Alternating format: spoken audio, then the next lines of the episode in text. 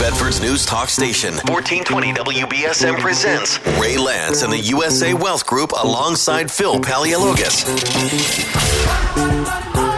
Get your finances in order.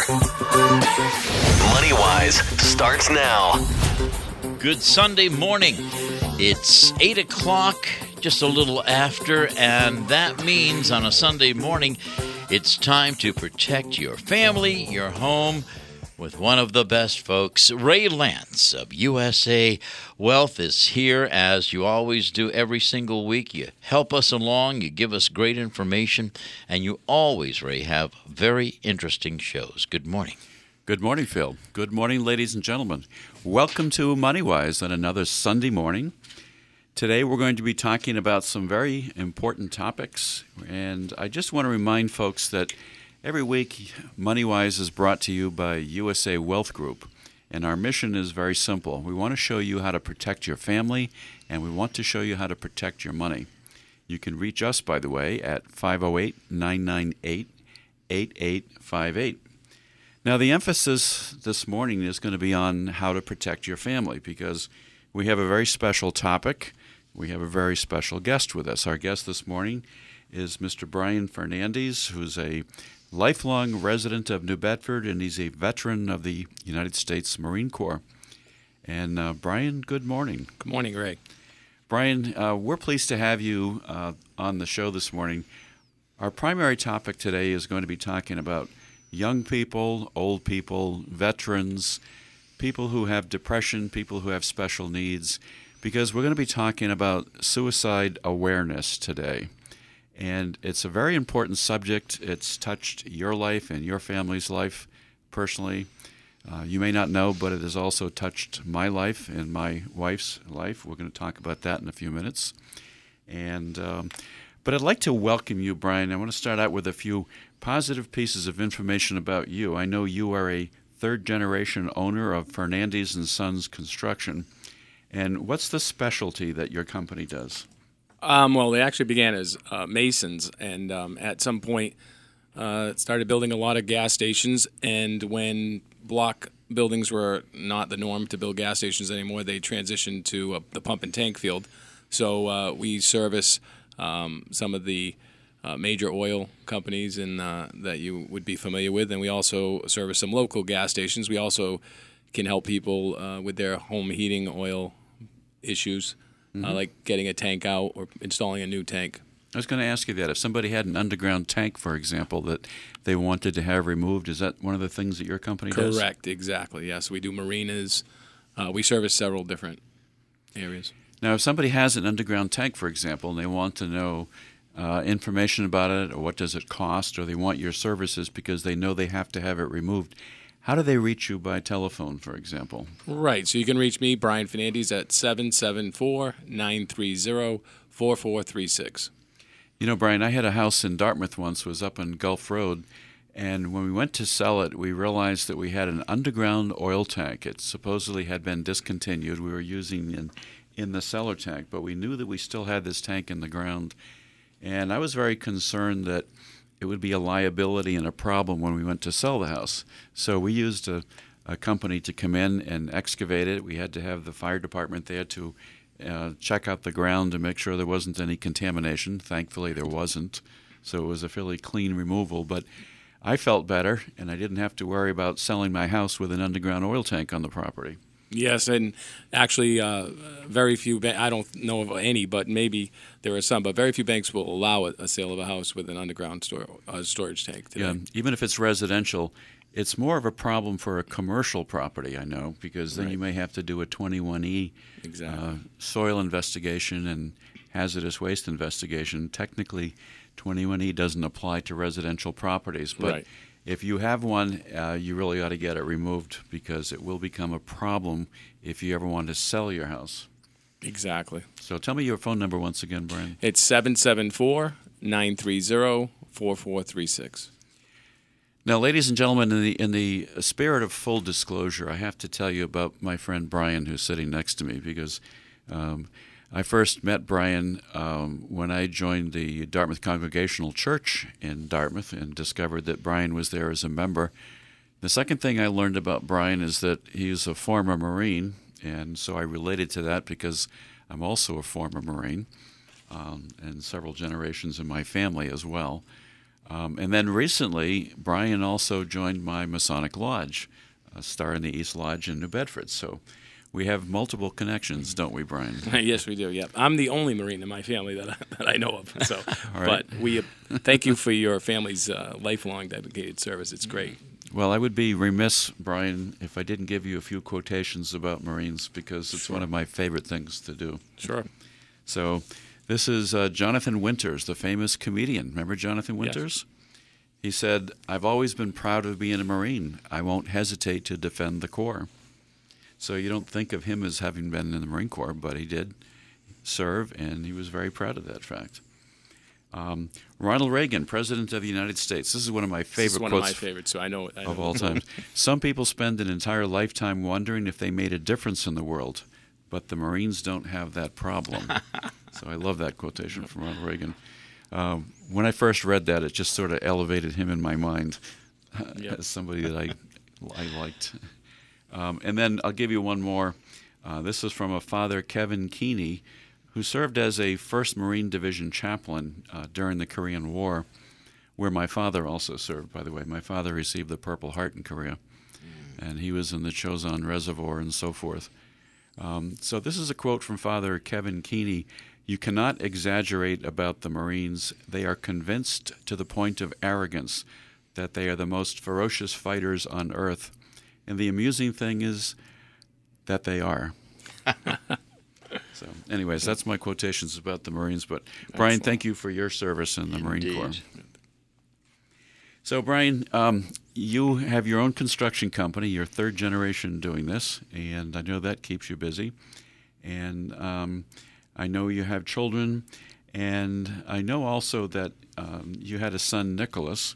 Correct. And Nicholas died by suicide. And that was about, 8 years ago, I believe? Correct, 2008. March 8, 2008. And he was fairly young when he passed away. He was only 17. Mm-hmm. So that's a terrifying thing for any person. It's especially terrifying for a parent, I think. And we're going to talk a little bit about that. We're going to talk about this entire topic of what you have done to make a difference, I'm sure, in the lives of many other young people through your committed efforts to sponsoring legislation that requires teachers to have more training to understand what the problem is and to be able to recognize somebody who has a problem. I'd like to mention just once also that my wife, Tenny, who's on the radio show many times, attorney Tenny Lance, she had a brother who also died by suicide, and we felt at the time that it was probably a result of an automobile accident that he had, because he had a fairly new Volvo station wagon. This goes back quite a number of years. It was a safe car even then, and he was involved in a head-on collision. There were 2 cars of teenagers who were racing on a 2-lane road, and he was fully off on the road on the shoulder, and they still managed to hit him while he was on the shoulder head on. And he was a Navy physician at the time. He was on full active duty with the Navy, and he had serious head and facial trauma. His sinus cavities were crushed, for example. He never looked the same afterwards. His face was disfigured. But more importantly, he also had constant pain the rest of his life. When he left the Navy, after he left the Navy, he went into private practice, and he was an ophthalmologist. He was an eye surgeon in private practice, and he actually did something by way of a warning sign, which I guess is something that sometimes occurs as well. He took an overdose of phenobarbital, which is really a cry for help, because it's one of the slowest moving drugs that you can take. Yeah. And it makes you go to sleep, basically. And so from there, he went to the hospital. He was taken to the hospital. He was under psychiatric care for a while. But later, he managed to find another way to end his life through suicide. So even in my own family, we have experienced that. Right. And I remember at the time, you know, going to his services and so forth, how difficult it was. And they played the Navy hymn, which is, you know, a terrible piece of music. I mean, it's a wonderful piece of music, but it's a terribly sad piece of music. So there are many, many people living, listening out there today, I suspect, who have experienced this in their lives, where somebody in their family has ended their life through suicide, taking their own life. So what we'd like to focus on today is some of the positive things that you have done, Brian, and the efforts that you have made, I believe, have made a huge difference in the lives of some other people, number one. And we were talking a little bit before the show, Phil, and you mentioned that it's probably one of the most important tributes that Brian can continue to make on an ongoing basis to bring positive memory to the life of his son, Nicholas. Yes, absolutely. And you do. Every time you go out and speak and you touch the hearts, and more especially the understanding, you expand our minds and you help teach us. Nick is right there with you. Absolutely. Nicholas is right there with you. Right. So what I told you earlier is that, you know, I feel that people ultimately take their own life and die by suicide, don't feel the ability to have their voice heard. They're because of stigma and judgment, they keep it suppressed. They try to deal with their own problems. And so I feel I want to be a voice. You know, your brother-in-law that you talked about, Ray, you know, he was facing several factors that were going against him. I believe the number one rate of suicide, number one rate of death for doctors is suicide. The number one rate of death for military personnel is suicide. 22 veterans and one active service member every single day take their own life. It's 23 every single day. Which is a terrible statistic, isn't right. it? It's a terrible, yeah. And 42,000 Americans every year have reported suicides. So, and there's a lot that we don't know. There could be questions on whether it was suicide or not, but 42,000. And so this comes with the myth, you know, that people who take their own lives are weak or cowardly. It's in fact, it's the exact opposite. Doctors, military personnel, police officers, these are people who have experienced Absolutely. Some of the toughest situations you can experience in life, medical school, police training, mm-hmm. military training. So they think that they're problem solvers themselves. And so they many times don't get the help that they need. And they try to self-help, and it leads to their destruction in the end. You know, I read an article about you, Brian, that had been in the paper. And your son, Nicholas, by the way, was a senior at Greater New Bedford Regional Vocational Technical High School. And not only is it a very difficult thing for the family and the parents to go through, but what you decided, I guess, about a year later was that you needed to do something to take action. And I'd like to read a quotation, Phil, from the newspaper article. It said, "At that point, I was a little stronger. A year had passed, and I started to say, I've got to spend the rest of my life doing something to prevent the next suicide. The numbers are staggering, and every effort that you have made, Brian, I think has made a difference and will continue to make a difference, Truly. Including in the area of legislation that we're going to talk about in just a moment. But some of the statistics are really quite alarming. Going back to 2011, for example, there were 202 homicides in Massachusetts, but there were 553 suicides in Massachusetts the same year. So when you look at it that way, it's in many ways a more serious problem. We see a lot of news reporting about homicides because it's attention-getting, but the rate of suicide is actually much greater and much larger. Mm-hmm. I've been fighting this. I know the media, there's been this theme in the media not to report suicides. Right. And I understand, you know, they've given me several different reasons, whether it's glorifying. They report gang shootings. That's glorifying. A lot of these gang members mm-hmm. want to get their name in the paper. But when did car accidents become, like, news and stuff? So I don't think you need to report every single suicide. You don't need to say John Smith took his own life today because you'd be doing two a day in Massachusetts. But I think that the media is really doing disservice in not reporting. This is a public safety issue. And if people don't know it's a problem, like the recent opioid finally is coming to light, the recent opioid problem. And I think if people knew that there was this number of suicides, then more could be done about it. That combined with calling it mental or behavioral health, which is another pet peeve of mine, it gives the ability to be putting on a lower standard and to say, well, these people are crazy or drug abusers or whatever they are. Instead of saying what it is, it's a brain illness. It's the brain is an organ. Right. And you may have an illness of the heart or the lungs or the kidney. You may have diabetes, high blood pressure, sugar issues. Some people have low serotonin levels in their brain. Sure. Some people have, Alzheimer's is not a mental health issue. It's a medical condition. And I think we need to start talking about these issues as medical conditions and treating the brain and treating them on the same level we do other medical conditions. How interesting. May I suggest that you put that in the form of a letter, send it to Jim DeRuta, and have them publish it, because the newspaper, the radio station, the television stations, we're under the same understanding that we don't normally report death by suicide. Right. It's a personal matter, and many times I've been approached, Phil, should we run with this? And I say, it's a personal matter. Right. One just happened not too long ago to a young girl who was in her early teens, and friends of ours. I said, no, don't run with this. Just this is a personal matter. What you're saying, though, puts light, puts sunlight on something. Mm-hmm.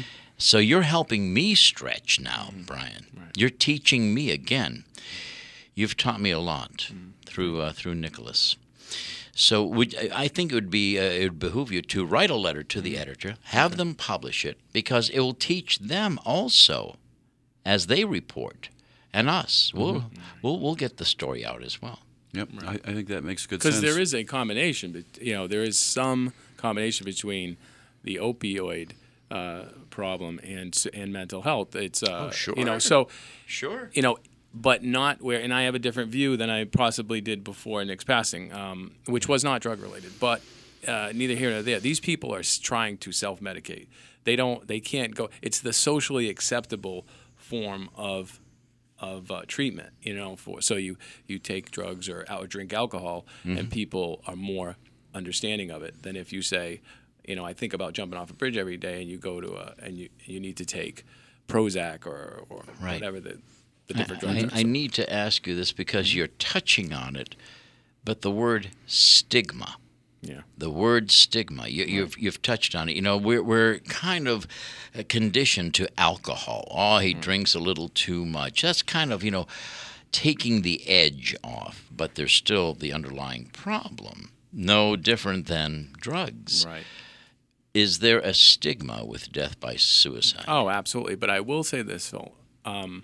8 years ago, when Nicholas passed away, I was very vocal about it, and it was not a common thing to be vocal at the time. I was turned away a lot. People were terrified of the word suicide, and there's still a lot of stigma. Stigma comes from fear and ignorance, right. So I want to educate people, and if you get educated, then you're not as afraid about it. They did a study at Northwestern University that says, mentioning the word suicide does not put suicidal thoughts into people's head. It does the exact opposite.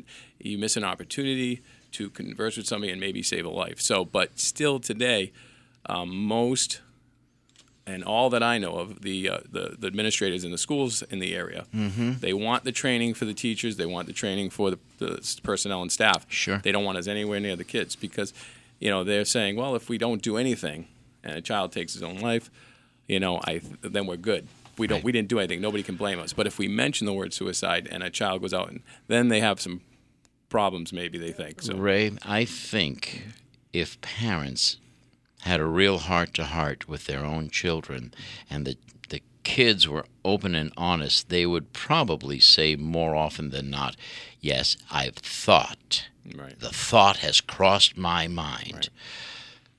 I think that is. Do you agree? Yeah, absolutely. They do risk behavior. Yeah, and as parents, we don't. We have the stigma of fear. We don't want to ask our kids. No, have you ever thought of this? We don't want to talk about that. Well, not only have I thought about it, but I have actually spoken with children as young as 8 years old who have been talking about taking their own life and killing themselves. Right.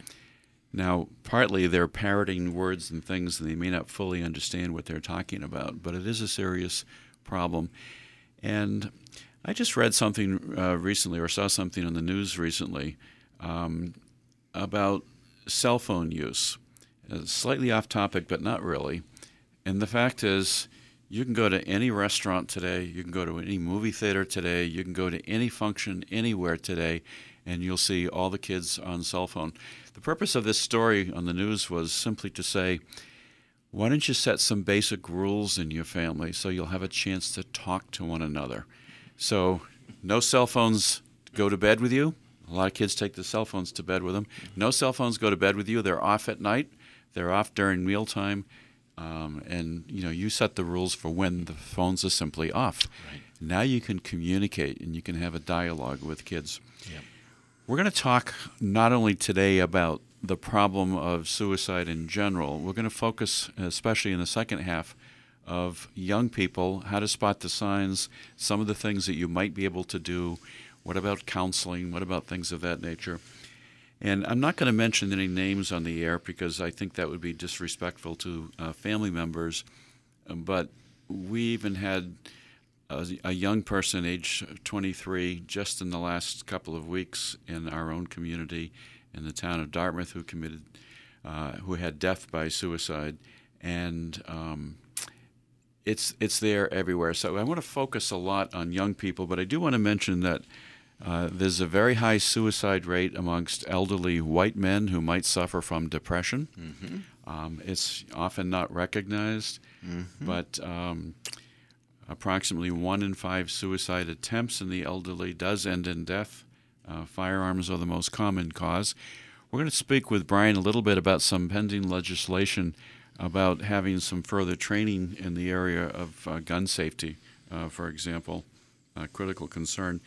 But I want to come back to something we started talking about briefly, Brian. We're speaking with Brian Fernandes, who's a local advocate for helping to educate the public and especially students in the area of death by suicide. So top 11 or 10 professions with the highest suicide rates, medical doctors. And as you mentioned earlier, Brian, they have a lot of stress. I mean, they work an unrealistic number of hours when they're going through medical school.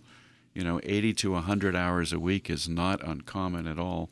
And the second thing is they have access to medications. So if they do reach a point of depression or overwork or stress, they have access to the means to end their life. Dentists, and I had heard this before, dentists have a very high occupational suicide rates. Police officers deal with stress. Veterans deal with stress. Veterinarians, you wouldn't think of it as a veterinarian. You think of animals as being something that give comfort.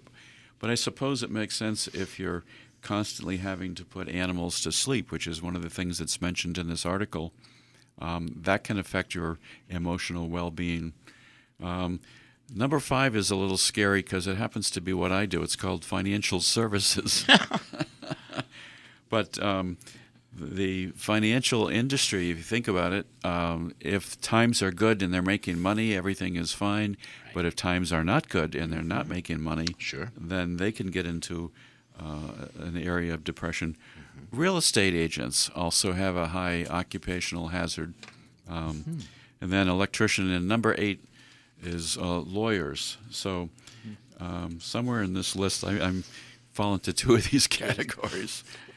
But anyway, if anybody has interest in any of this material, by the way, we're always happy to provide it. Brian would be happy to provide it as well. Mm-hmm. You can reach me, Ray Lance, at USA Wealth Group, 508-998-8858. This particular show is a little different, but go ahead, Brian. You can say something. Yeah, I just wanted to elaborate on what you were saying, and again, pointing out, I think that people, when it doesn't happen in your own family, I think it changes for you when it happens in your own family. But I think when you're an observer from the outside, we really dismiss people who take their own lives as, you know, degenerates or drug users or possibly, you know, or just lost souls or lost individuals. And I think, Ray, reading off that list of occupations shows us that it's it's a lot of type A personalities, a lot of very highly successful, qualified people. And so it's really important to understand that these are brain illnesses. Sure. And they're functions of the brain. What you were saying earlier about what were you just saying a second ago? Well, we're talking about the different occupations. And no, before the occupations, I'm sorry. Oh, okay. Just basically that it affects people in all ages, all age groups. We're going to focus more on children, and we're going to talk more about kids. Right. We're going to talk about some of the legislation that you've been doing, that you've been very important in helping to sponsor. Right. I'm glad that you're calling it what it is, though. Right. There is a short circuit somewhere. Exactly. And this happens with a drug addiction. You'll notice with alcoholism. You know, there is a shortage of something that the brain isn't working properly. Right. That's what I wanted to say. Is that I think we need to realize that people go through all different kinds of problems. Sure. But like you may have a heart condition, so it may be a heart attack waiting to happen. You go and run a marathon, you drop dead of a heart attack. Suicide is similar. Mm-hmm. The conditions of the brain are causing a situation that is dangerous. So people don't. Not everybody that their girlfriend breaks up with them, or they lose in the stock market, or their wife leaves them, or they lose their job, go out and kill themselves. What it is that you already don't have the coping mechanisms because of some lack of brain mechanism. And then so when something bad really happens. So we have to be careful about attributing events to suicide. Right. It's really something. Point. Yeah, so it's really something that's been going on in that person's life for at least years. We're going to come back in just a moment, ladies and gentlemen, after a short break. We're talking with Brian Fernandes. We're going to be talking about the Nicholas Wayne Fernandes Memorial Foundation and some of the wonderful things they're doing. And we're going to be talking about what parents can do, what friends can do, with some kind of life-saving steps that you can take if you think that you are dealing with somebody who is a possible suicide risk. Stay tuned. We'll be right back. Sorry, I lost my drink.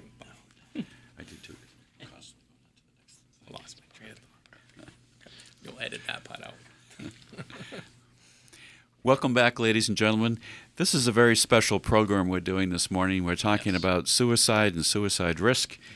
We're meeting this morning with Brian Fernandes, who's not only a member of my church, or I'm a member of his church, we're both former Marines, and we're both Masonic brothers. So we have many things that we share in common.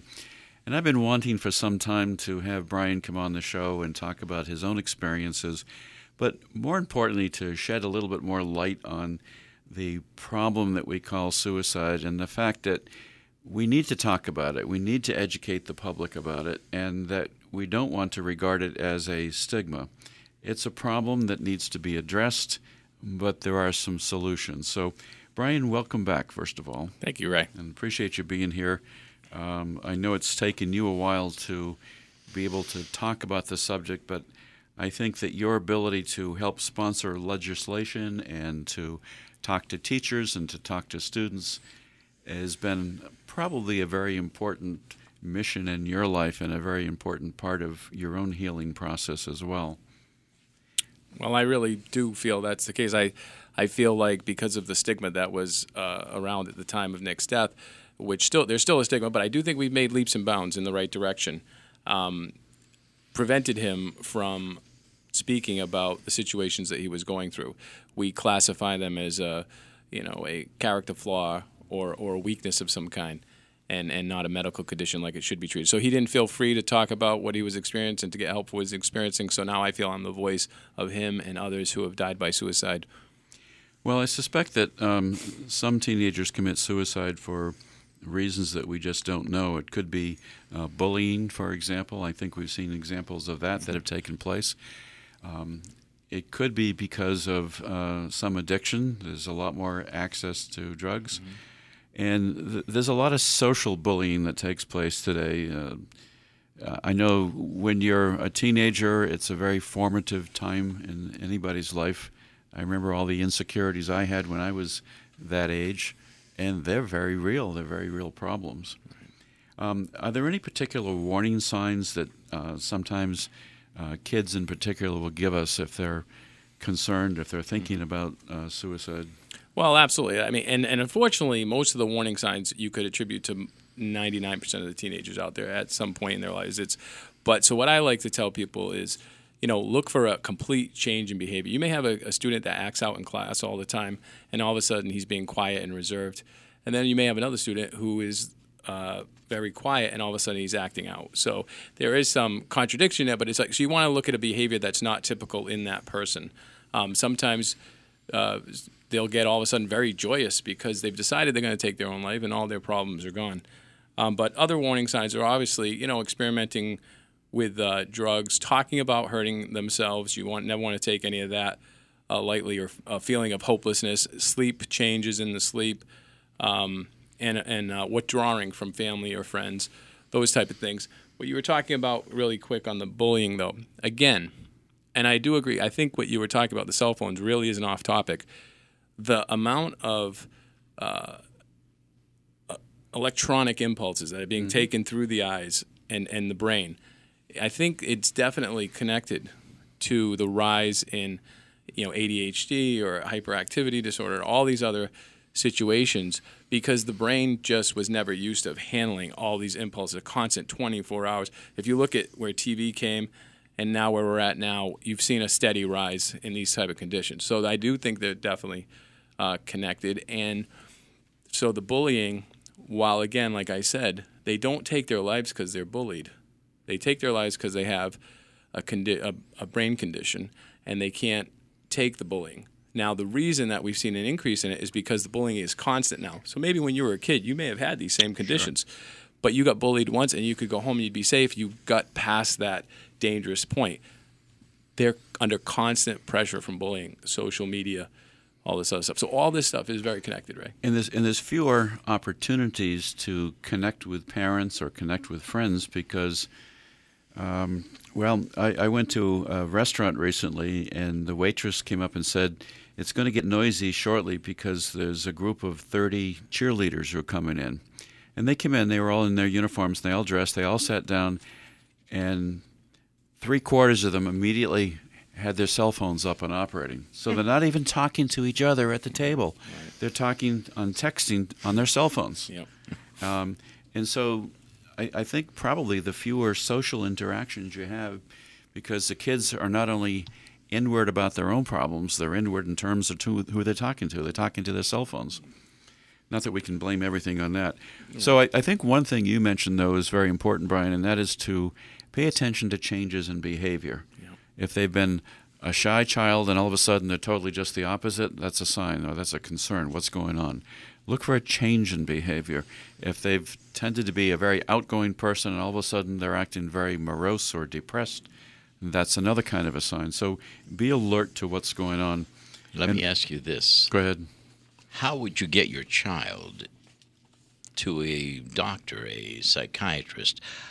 You have a fear, but how do you actually take that fear, translate it into action, and get the help they needed? Right. Well, there's several components to that problem. Number one, the lack of treatment facilities in this area. I tell everybody, just go to Boston if you have to. If your kid had a heart condition, you'd take him to Boston to a cardiologist. Mm. You know, one of the mistakes I made was I brought Nicholas to his primary care physician for some situations he was dealing with. And I do believe that Nick's suicide was, in the end, finalized by a reaction to a prescription that he was giving. And they didn't realize he had a depression, an undiagnosed depression, or some other type of maybe bipolar or whatever. Right. So he had a negative reaction to this medication that was given to him, and it really was the final straw on his suicide. So I think what you need to do, and I'd like to see legislation, that's one of the things I'd like to see, which it would be a very uphill climb, is not having doctors who don't have expertise in the field dispensing medication of a certain type. So I wouldn't want a foot doctor dispensing cardiac medication. I don't want, you know, a primary care physician dispensing mood-altering medication. I think it should be dispensed by a psychiatrist, because they know the three-point plan that's in place, that needs to be in place: medication, counseling, and behavioral modifications. Too many people just address the medication, you know, or too many people are afraid of the medication. So what I would say is that if we can change the – I keep going back to this, Phil. But if we can change the philosophy that this is not a behavioral problem but a brain illness, then you wouldn't think twice about taking your child to a doctor because you're accepting that my child's not weak or inferior in some kind. You're saying, okay, he has a medical condition like any other medical condition. Right. Mm-hmm. So we want people to look out for warning signs. By the way, this is what I think is a very good website. It's called www.yspp.org, which stands for Youth Suicide Prevention Program. Take a look at that, or if you want more information and don't have time to write this down, contact me at my office, or you can give Brian a call as well. We'd be happy to give you more information about that. Brian, I know that you belong with a local group in the New Bedford area that's concerned about this issue. And what's that called? That's the Greater New Bedford Suicide Prevention Coalition. Basically what happened was we had three middle school age suicides in the community in a period of, I believe, a year or two. And before this point, I was kind of doing the lone wolf thing. I was trying to do things on my own. Really, people didn't, like I was telling you, didn't really want to talk about it. And having some success, but not as much as I wanted. And then Reverend Lima and his team came here. Governor Deval Patrick sent some money down there to combat youth violence, and part of it was to be invested in suicide prevention. And so they formed a coalition, and they heard about me, invited me. I'm very glad that I joined. Reverend Lima has really spearheaded this entire thing, and I'm can help to accent, all the things that they're doing. Mm-hmm. You mentioned something just a moment ago, which was really very shocking, and I hope people listening had paid attention to that. You said there were three middle school students who took their own life by suicide, and that's really shocking, to think about that particular age. So. Know the warning signs, ladies and gentlemen, whether it's a child, whether it's a grandchild or a friend. Be a mentor to somebody. Be a friend to somebody. Help somebody, because everybody's got issues and concerns and problems at some point in their lives.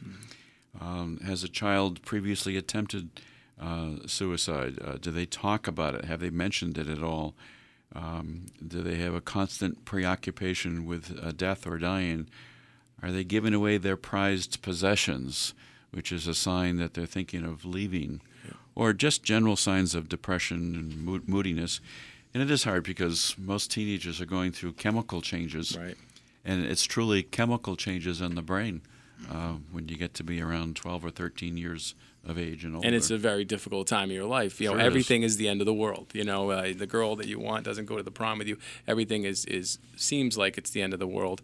And but there are ways to face that. There is depression, normal depression. There is, I'm talking more about clinical, and so if we can put this on the table, then we can start to decipher through those problems. You don't want to over, treat somebody either. So there's normal depression. Your grandfather dies and you're sad about it. That's you should be. But then there's people who, when everything's going great, they're still sad all the time. Right. Brian, I know that you were very instrumental in helping to have some legislation passed in Massachusetts, and I think you did this with Representative Tony Cabral, if I'm not mistaken. I did. And it was Chapter 71 of the General Laws, Section 95. It's called Suicide Awareness and Prevention Training. And it's not a very lengthy act, but I think it's pretty meaningful, and it says that schools have to adopt rules that every single public school district in the Commonwealth, as well as Commonwealth charter schools, have to give at least 2 hours of suicide awareness and prevention training every 3 years to all licensed school personnel, which is to the teachers. Right. So obviously that's very important because teachers are really out there on the front line, too. They can see changes in what's happening with the students before them. So has this been implemented? Has the training begun? I don't know if the training's begun. That's a good question. I want to look into that. I'm sure maybe it's been done in some areas and not others. But, there's a couple of things that go into this is like putting more things on the teachers. And it's exactly the opposite. We want to take things off of the teacher. Right now these teachers are trying to, help these kids be their buddy and say, oh, I can help you with this and this. This is a more of a training to question, persuade, and refer. So we want teachers to identify an at-risk student and then know where to refer them to the proper treatment. It's like, we call it QPR, but it's like CPR training. So again, we don't want to give more to the teachers. We actually want to take a little off them, but they are in a very unique position to seeing changes in behavior or social situations. Ladies and gentlemen, we're talking about the important subject of suicide and prevention and recognition of somebody who may have issues that need to be addressed. When I was asking Brian Fernandes, who was our special guest this morning, to come on the show, I asked him if he had the opportunity to appear before public assemblies of students, for example. And Brian, you gave me a very interesting response. You may not remember that conversation. And you said you deal more with talking to teachers because it's almost like the administrations don't want you to be up in front of the whole assembly of students, for example, out of fear that you're going to give them ideas. But I think, ironically, it would have just the opposite impact. Absolutely. They don't just want me not talking to them. They don't want anybody talking to them. They don't want to talk to them themselves. There is this extreme fear of the word suicide. To even say the word or utter the word in a school, you know, it's they're afraid. They're afraid, and again, it's education is the key. And I think that's why this was the first step. This legislation, if we get the teachers to talk about it, if we get them understanding that there's nothing to be afraid of, if we get them educated in the ideas of suicide prevention, why it happens, what goes on, how you refer people, then hopefully some of that will pass on to the students. Ultimately, there should be a conversation with the students. Right. But when that will happen, I don't know. So this is a very special appeal this morning for this morning's program. If there are teachers, educators, administrators listening to this show this morning, I want to ask specifically that you think about having an opportunity for someone like Brian, or maybe even a small panel, to go and address a student assembly and talk directly to the students about it, because they're the ones that are having the problems, not the teachers. And we don't want to have this barrier there, do we, Brian? No, I think it's like other things that they discuss in health class or whatever. I think if you're there in a classroom and someone says, oh, you know, this is a brain illness, there's nothing wrong with you, this is normal thoughts or behavior, whatever. If you're thinking about suicide, this will get better, you can do this. Then you have a kid that may be contemplating sitting in the classroom saying, oh, I don't have to be embarrassed about it. This is something I can talk openly about, and they'll reach out. Brian, they teach the kids about the birds and the bees. Yeah. They talk about drugs and drug addiction. It's only ignorance that doesn't expand this education to bring in and talk about suicide. Well, that's a great analogy, Phil. Remember, you might remember, I don't remember, but you may remember, I don't want to date you, but the same conversation was going on about talking about putting sex ed. Well, if we tell them, they'll do it. Exactly. They're already doing it. That's right. And so we want to educate them in safe practices. And this is the same thing. They're already doing it. 52 children under the age of 18 every year in Massachusetts alone take their own lives. That's one a week. It's happening anyway. Mm-hmm. So it's important to talk about it. It's important to have public assemblies, and hopefully teachers and principals and administrators can get behind this idea. Right. You know, Phil, I mentioned before the beginning of the show today that it's hard to find quotations that are meaningful. Right. And I do a lot of humorous quotations, but I did have a few quotations I wanted to share. This is Peter Lynch. Peter Lynch is one of the most successful investors of all times and worked with Fidelity. He said, "Suicide is a permanent solution to a temporary problem. Suicide is a choice, and I think if we worked with the kids, we'll get somewhere." Again, in the area of education, Sinead O'Connor, a singer, said, "Suicide doesn't solve your problems. It only makes them infinitely, uncountably worse."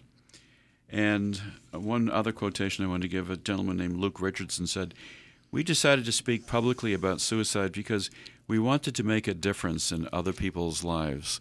And that's the purpose of this show this morning. I would add one quote to that, my own, that I just... Go ahead. Suicide doesn't solve any of your problems. It just passes them on to the people that you love. Yep. Wow. That's very powerful and very important. Wow. Like a ripple. Mm-hmm. And I have one last quotation I want to give from Anderson Cooper, who's been on the news even recently with all the political stuff that's going on.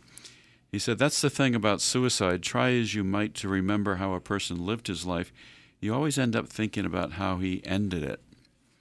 And the pain really occurs for the family after the fact, doesn't it? And it's, for most people, it's a lifetime pain. It never goes away. It's been something I've struggled with for 8 years now. Sure. I have really tried hard to talk. Nicholas lived for nearly 18 years, okay? And there was a lot of life and beautiful moments and great experiences, and I refused to let him be defined by one day in his life, which happened to be the last day in his life. And actually, his life continues.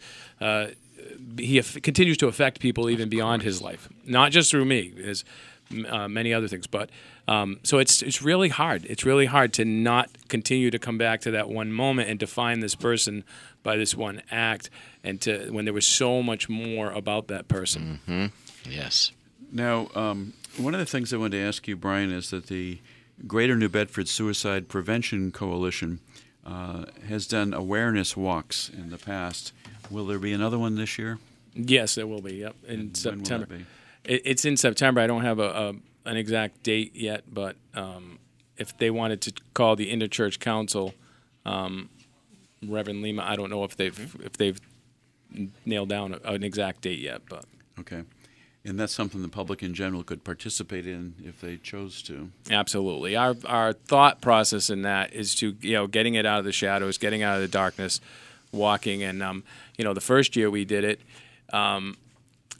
We give out beads. I got this from the American Foundation of Suicide Prevention. They give out beads to indicate what your connection to suicide is. So whether you have white beads if you lost a child, or red beads if you lost a spouse, or what have you. So we give out beads like American Foundation of Suicide Prevention does. And the first year, it was almost all blue beads, which is support the cause. There were really very few beads of people who had personal experiences. Maybe a dozen. Mm-hmm. And then we also have green beads, which if you struggle personally. And it's been, again, like I said, we are changing, but it happens slowly. Now, last year, there was almost all people who were personally affected by suicide, almost no blue beads. Most of them were all had personal experiences with suicide. And we had a large number of people that were, brave enough to wear the green beads and did not give in to the stigma. And I think that's largely in part to this walk and to bring attention to it, that this is not something that you need to be ashamed of. You have a medical condition that can be treated and can be, is preventable. Preventable. Oh, absolutely. It's the one definitely preventable death. Yeah. So ladies and gentlemen, take the time to listen to somebody in your family. Take the time to be observant if you think there are changes in behavior. Mm-hmm. If somebody is making an attempt at suicide, or if they're talking about it, if they're really reaching out for help, they're asking for a cry for help. Be attuned to that. Brian Fernandes, I'd like to thank you especially for being on the radio show with us this morning to talk about what's a very personal topic for you and also a difficult topic for so many, many people. If somebody wants more information about your efforts and your programs that you've been involved in, tell us how they can reach you by telephone. Oh, they can reach me it's Brian Fernandes, 774-930-4436. And thank you, Phil and Ray, for having me on. Thank you. God bless you, and your entire family. Thank you. And your cause. And you can also call my office at USA Wealth Group. If you've missed anything today, if you want a reprint or copy of some of these articles that we've talked about, be happy to do that. Just give us a call at 508-998-8858. Thank you so much for listening. This is an unusual topic, but we thought it was so important for everyone to listen to. Thank you for your continued support on WBSM 1420 AM every Sunday morning. We'll see you next week.